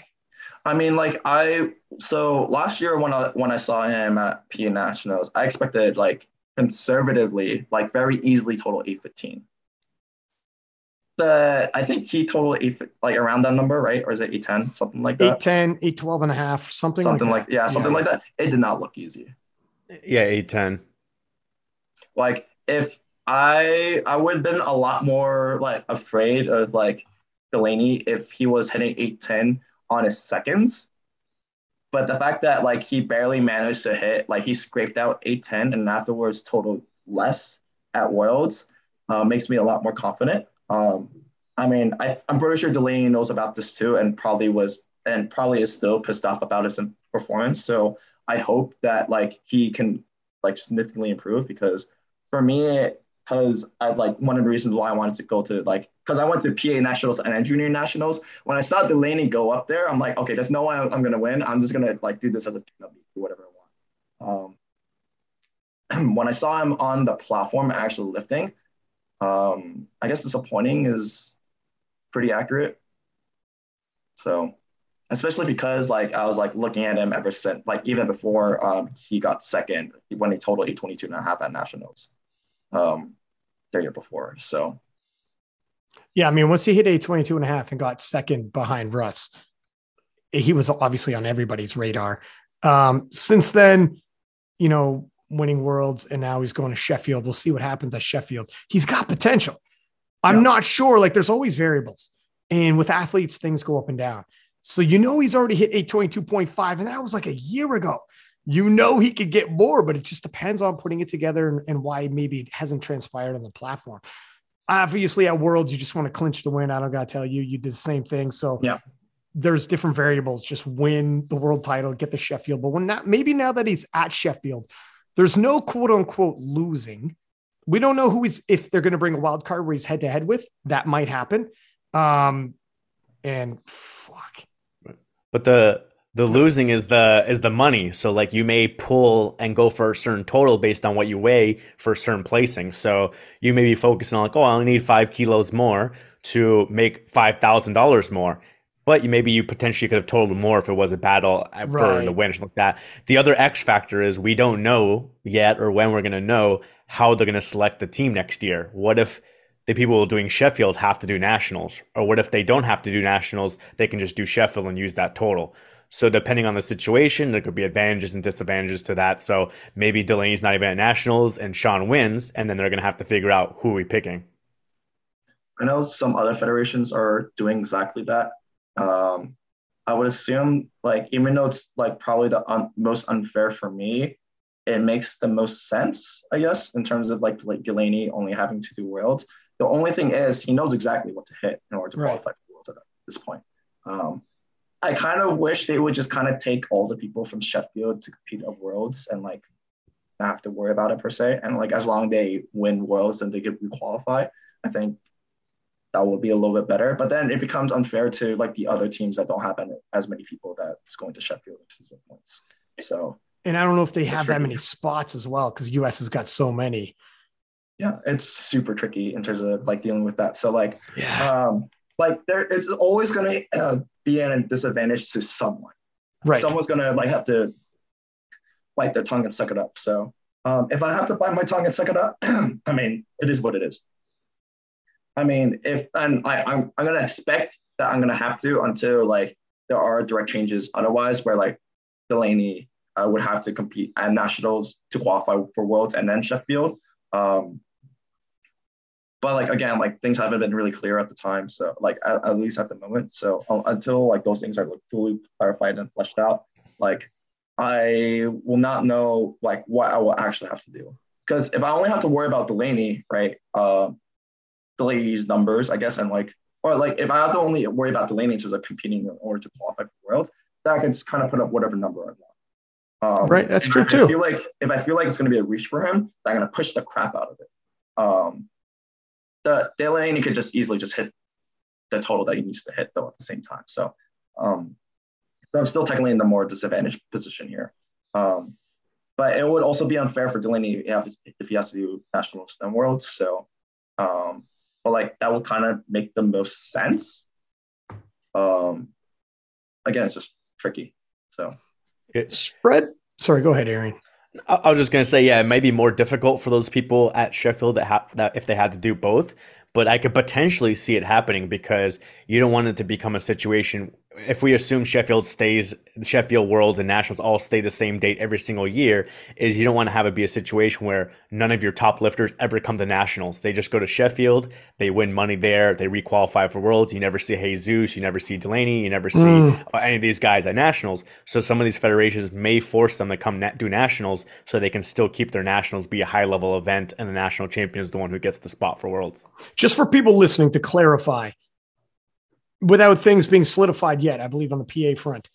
Nationals is going to be February, March, Sheffield, Worlds, June. So then, I mean, look, it's not the craziest ask. If there's a stretch of six weeks between Sheffield Nash Nationals, that's that's a turnaround. That's a quick turnaround for sure.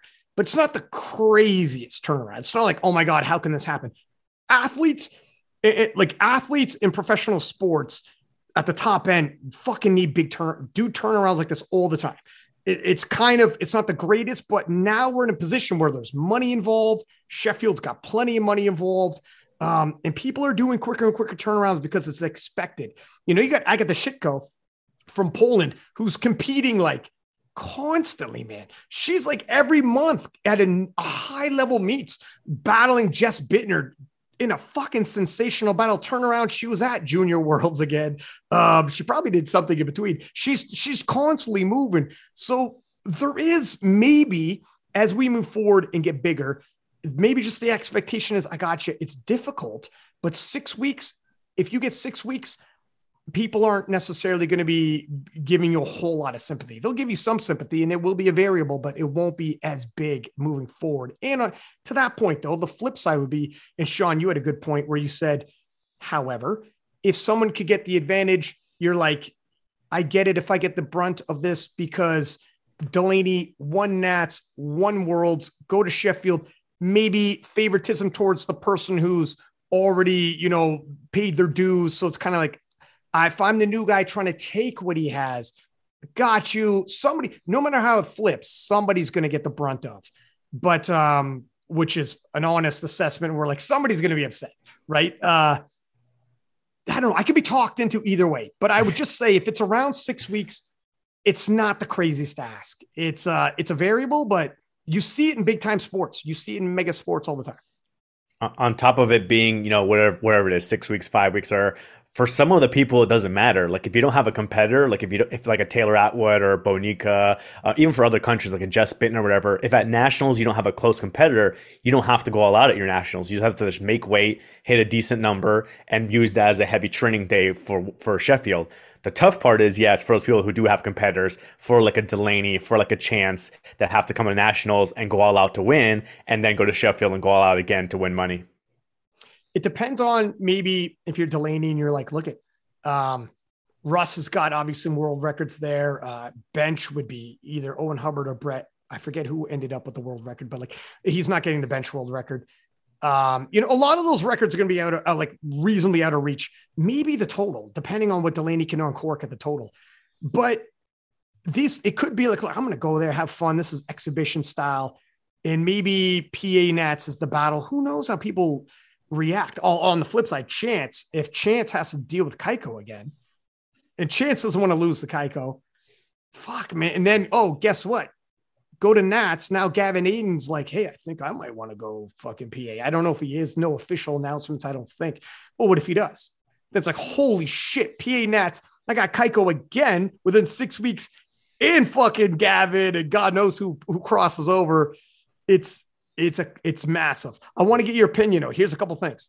While we got you, Taylor Atwood's been flirting with moving to 83 for quite some time now. He's flirting right? It's the, it's the pretty girl that he's like, oh shit. And I think the strength guys, they like him as a 74. But the rest of the community, myself included, is like, my dude, if you go up to 83, two time, or sorry, two division world champ, in terms of the resume. Again, as a boxing UFC fan, when you become a two division world champion, it means a little more because people, it, it's a lot harder to pull off. If you're an 83, go 93 and win that title. See how tough that is. It's not easy. And in powerlifting, weight classes are huge.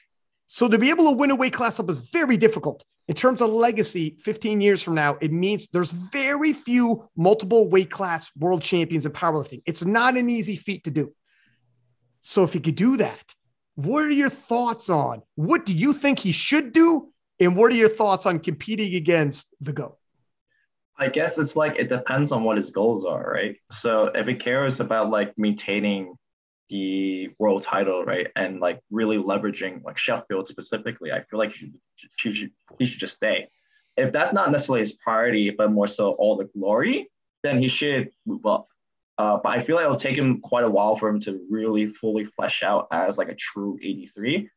But he can also just kick all of our asses and it wouldn't matter. Right? So it's like there's a possibility. And I think there's a pretty good chance like if he moved up and like he just like didn't cut at all and decided to just go on as an 83, he probably will borrow all, all of our asses. So I would not be surprised uh, to say the very least. Uh, I like again, just depends on the goals. I guess uh, I think the so if I was in his position, I would probably take the money route instead of just staying as a 74 and just breaking records after records after records because you probably could easily do that. Then you can make the same amount of money if you if you really wanted to. Um, but I can also see like on the glory side of like having two like division world titles at this point. So what if he did both? What if he because he hit 790 at worlds like legit second attempters like it was it was he's cruised to 790 yeah what if he decides um i'll go 83 at 78 kilo whatever so I'll qualify, go to Worlds, have some fun, win a second world title. I'll get my Sheffield invite, and thank you very much. I'll show up at Sheffield as a 74. And um, I don't got to cut a lot. We're talking like this is again water cut style. Maybe you cut a kilo, diet off a kilo, uh, water cut the rest. And what if he tries? What if he does both? So he goes to PA Nats and Worlds as an 83, gets a Sheffield invite. Sheffield is no weight classes. You show up whatever the fuck you want. He just gets his ticket, and he's like, "Now I'm gonna collect. Now I'm gonna collect some bank." now he's got the best of both worlds every year. Conceivably. That is true. That is true. I guess he could technically do that. I guess whatever allows him to hit all of those, then I guess Holy yeah, moving out to 83 would make sense because he could just like go back as a 74 if he really wanted to. Now, flip side, whatever. what if you get a win over the GOAT? I don't think that's happening. I'm like really, I, I mean realistic here. Like people like, oh, like how do you think about like Russ, like going against Russ eventually? I'm just like, let me hit like 10 times body weight and then maybe I might have a chance. Let me get there first. I gotta hit at least that before I can like consider. Yeah, even though I'm like, I think I'm right now 10th uh and like within the 183s now or the 83s now. Um, but there's still a huge gap between me and fifth right now. So I'm gonna try to close that gap significantly before I start to say like that stuff. And on top of Taylor, like only like I think he totaled what like a kilo, maybe two and a half kilos less than Russ's best total at nationals. It's kind of scary. I don't think I can say that at all. And that's like due to like a missed press command. Right. Literally due to a missed press command. Otherwise, a 74 would have out totaled 83. And not any 83. Russ is Russ, fucking yeah. absolutely. It's Russ for God's sake. He's as good as I mean, he's the best of the best, right? So yeah, Taylor's a special talent um I, I, hopefully we get to see him go all out but like it depends right but eventually maybe pa nats maybe maybe worlds because you know we'll see what happens or pa nats more likely because he won't push up the world record so he won't fuck himself in terms of sheffield so probably pa nats the only reason why he didn't pa nats this time he's he had an injury cruised into worlds and just like slept walk to 790 like it was literally warm ups. Like it was crazy. It was it was like a like gymless for him. It was nuts on what his top end could be. It was flirting. The only thing he pushed was his bench, if anything. That's right. That's, that's right. You're yeah. right. Yeah, yeah. Because he wanted a little redemption there. So he was like, okay, this one we push, the other ones we we keep back. Um, what are your thoughts on Anaharo facing Anaharo, his top end? He also is a junior, um, and his goals are huge. He wants to John Haack total world record for the junior, which I think is 813. Um, and then he wants to, he said he wanted to lure Russ back to the IPF and to force Russ's hand to come back to the IPF. So to do so, he thought, I take John Haack's junior world record, then I take uh, Russ's open world record and lure him back. Do you think these are realistic goals? Do you oftentimes think, fuck me, what if I could do that myself? I mean, so that was the plan actually for me trying to go into IPF Junior Worlds was to actually try to take John Haack's uh, record. I think in terms of the way it was set up in terms of my programming, I think we decided to go a little bit more conservative and actually deal with what I would like confidently hit rather than try to push out the edge. Um, maybe if if maybe if I competed in Worlds like two months later, I would probably hit like actually try to hit those numbers. So I like and I could like say what he wants, I think is reasonable to be honest. So um, the only thing I'm a little bit uh, I'm questioning on is like him like taking Russ back. Like Russ has to have a pretty good incentive. Like I, am pretty sure we would have to out total his best total, which is what I think 843, right? So um, mm. and like even then, like we gotta find out what he does at nationals next year, because he might total like let's say 850, 860, then why would he want to go back? You know, if he's gonna just slaughter everyone else. So um, like I think like we would have to probably push around 840, 845 for world, like Russ would even consider, to be honest. But this is my own take. I don't know how Russ is gonna approach this. I don't think also for him, like because he's such a he has such a huge audience with uh, with the US and also with GBT and everything else, I think it makes more sense for him to like stay within that realm and really grow his brand if that's his goal. But if he wants to do it for honor, it makes sense for him to eventually like go back to worlds once um, we're around like we're breaking his total. So and certainly if um I mean not to keep pushing on this Taylor moving 83, but if Taylor moves to 83, Russ has been on the podcast several times and said one dude that makes me, he's like, I'm not nervous about anybody. He's like, as a matter of fact, when I go into the warm up room, I usually look around and and I feel like I can impose my will and be like, look, I've beaten most of you guys several times over. And like, you know, he feels it. He feels super confident and whatever but he's like one guy that I feel like when I'm in the warm up room, I look across and I see him, and I know I'm not going to intimidate him. I know he's he's feeling the same way about me I am about him about my abilities to beat him. Would be Taylor Atwood. So if Taylor goes 83, not only do we got young guns like you and Ohoro who have like your gains have been phenomenal, young man. Like you've put on so many kilos onto your total so quickly. Um, you know, relative to powerlifting speaking, some guys scratch to throw 10 kilo on their total in the span that you've thrown. Fucking, I, I had your open powerlifting, like you were at 700 not too long ago. And boom, how you like me now? Let's take a look at this real quick. Let's talk facts, shall we? So you were at 700 in 2021. Holy shit. And now, um, 2022, you're just shy of 800 kilos. So to give perspective, now obviously the higher up you get, gains will slow. I'm not expecting you to be at 900 by the time we talk this next year. But none, nevertheless, you and Ohoro, there's some young guns on the way up. Um, yeah, who knows? The, these these these stars can align, and, and maybe we could have Russ come back, and it'll be an absolute super showdown, especially if it happened at Sheffield. Um, looking at some of these other young guns, including the fellas that you just battled with at Junior Worlds, who's one that you're anticipating will be a future rival? And you're like, yeah, I got to worry about this guy? I think just all of them that I competed against, to be honest. I mean, because like again, we I could if I missed my third, I would have lost. Right. Uh, like the fact that like yeah, like I would have like the only way to win now at this point, right? Within at least junior worlds is to hit all your attempts. If you don't hit your all your attempts, like or if one guy wins like hits all his like hits all his his attempts, like and like he's like competitive, he will win and that's just like how it is now as at least within the 83s so like because of that i think that and like that competition is gonna like happen still because what three out of four of us are aging out. Um, right. i feel like nathan does have that potential to actually do the open too. So like but who knows? Um, honestly i could see this happening like where we battle it out for quite a while where like someone else wins someone else loses or it could also just be like we just happen to be thrown in the rubble. Who knows? Um, but I like to think optimistically about my competitors because I always assume the best of my competitors and assume the worst for myself in terms of competing. Because then I would then know what I need to realistically hit, like into like not necessarily numbers in the at the gym per se, uh, but like give true respect to my competitors in that aspect, and then from there like do whatever adjustments I need to make sure that like I'm set up so I can confidently win. So, yeah, amongst um, to your point, amongst those top end lifters who are at the junior worlds, and these are the fellas that were in contention. You were the only one that went nine for nine. Yeah, which probably made all of the difference. I mean, you're right; it's close enough that going nine for nine clinched it. If you overshot ju- on one of those lifts, things could have changed on you. Yeah, that's why I like your your your handle is like almost ironic because you stay in the pocket in training.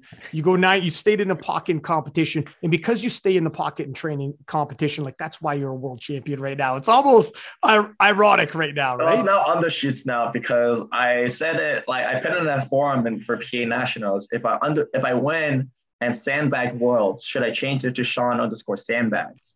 And the people like it was I think like 85% said yes.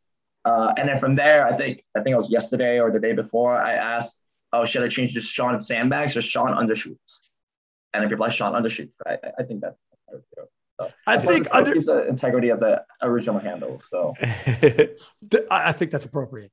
Um, it'll be interesting, man, to see when you go into the open because Sean's gonna have to fucking shoot for the moon.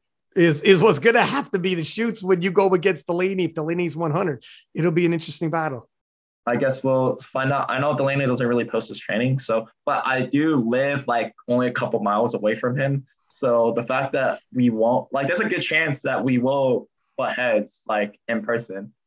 Maybe so, train to fuck man, you guys should do a squat session together or some shit. Holy fuck, would that be a phenomenal? You, Every, you guys are gonna overshoot the shit out of that training day, right? Uh, no, no, I, I do not go past whatever I'm set to cap to be. Otherwise, my coach will yell at me. So, uh, I actually like I just follow the caps. That's all I do. I, am set at like like percentage cap. That's just pumped up every week.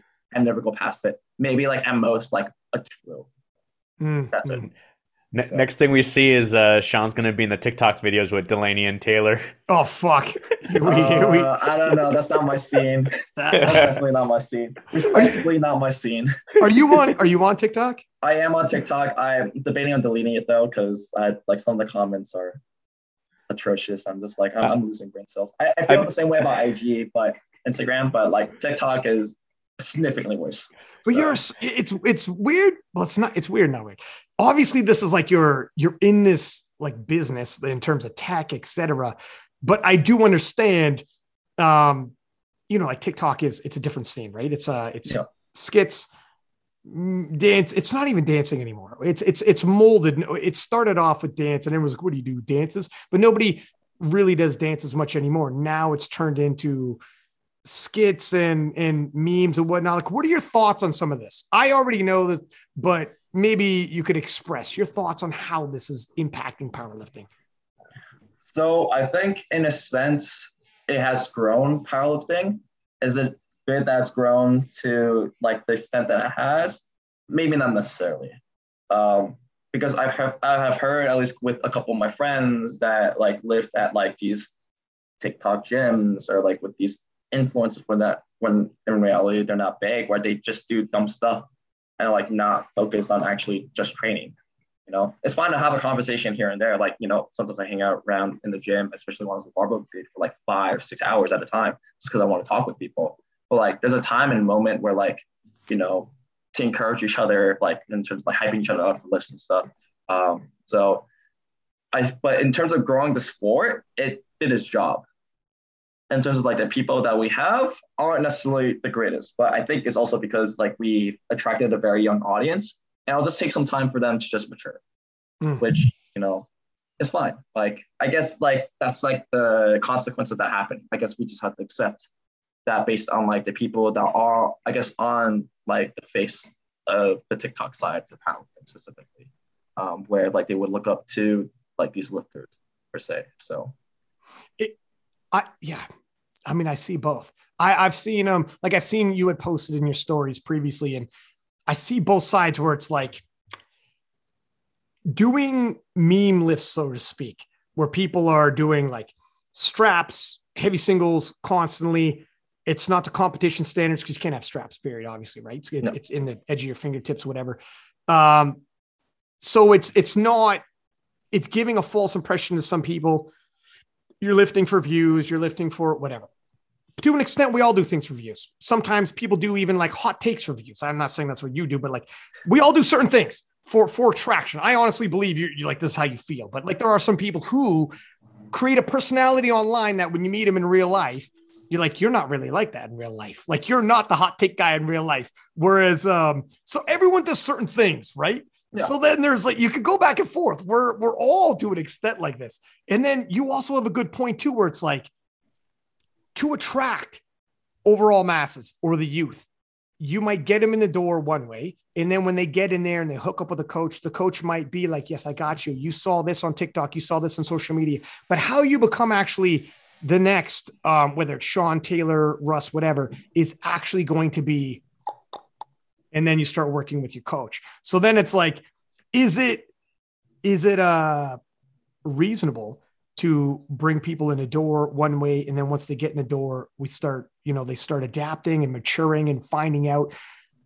I don't know, man. It's what it's it's all or or is it some people like it's negative, it's hurting the sport, it's um I, I, there's arguments to both.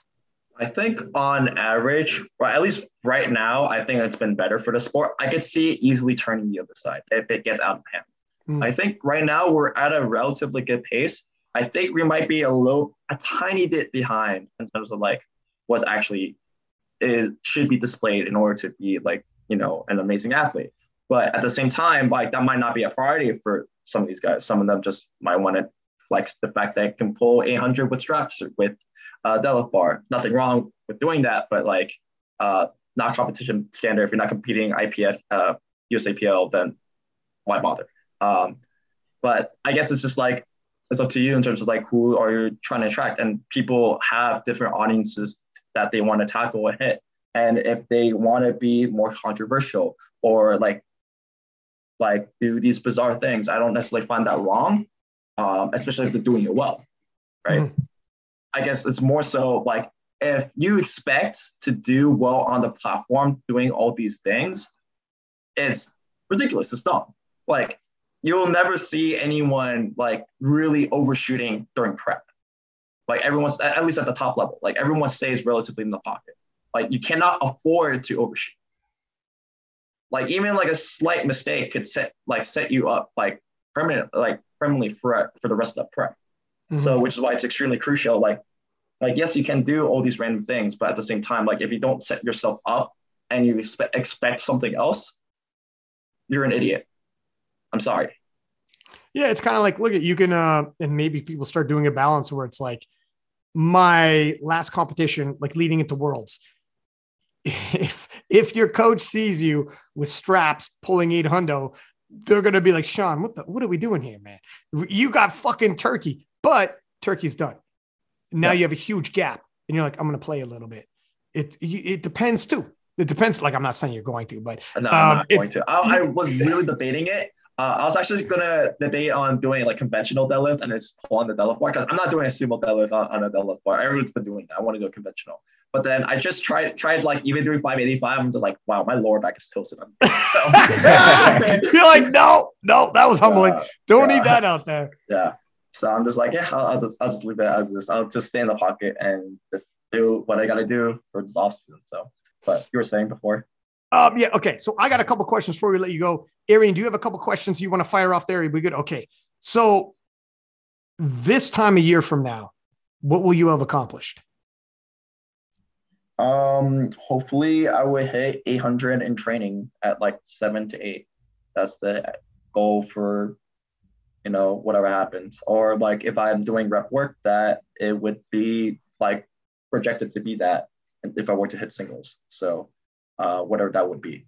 Um, so that's the main goal. Hopefully, also get my promo, uh, like or like at least be considered for it, because uh, we do have like uh, performance reviews like towards the end of the year, and then so hopefully I hear back and get that promo. Um, but otherwise, I'm I'm just trying to grow like kind of the way I want to project myself in terms of like being brutally honest and kind of saying whatever's on top of my head.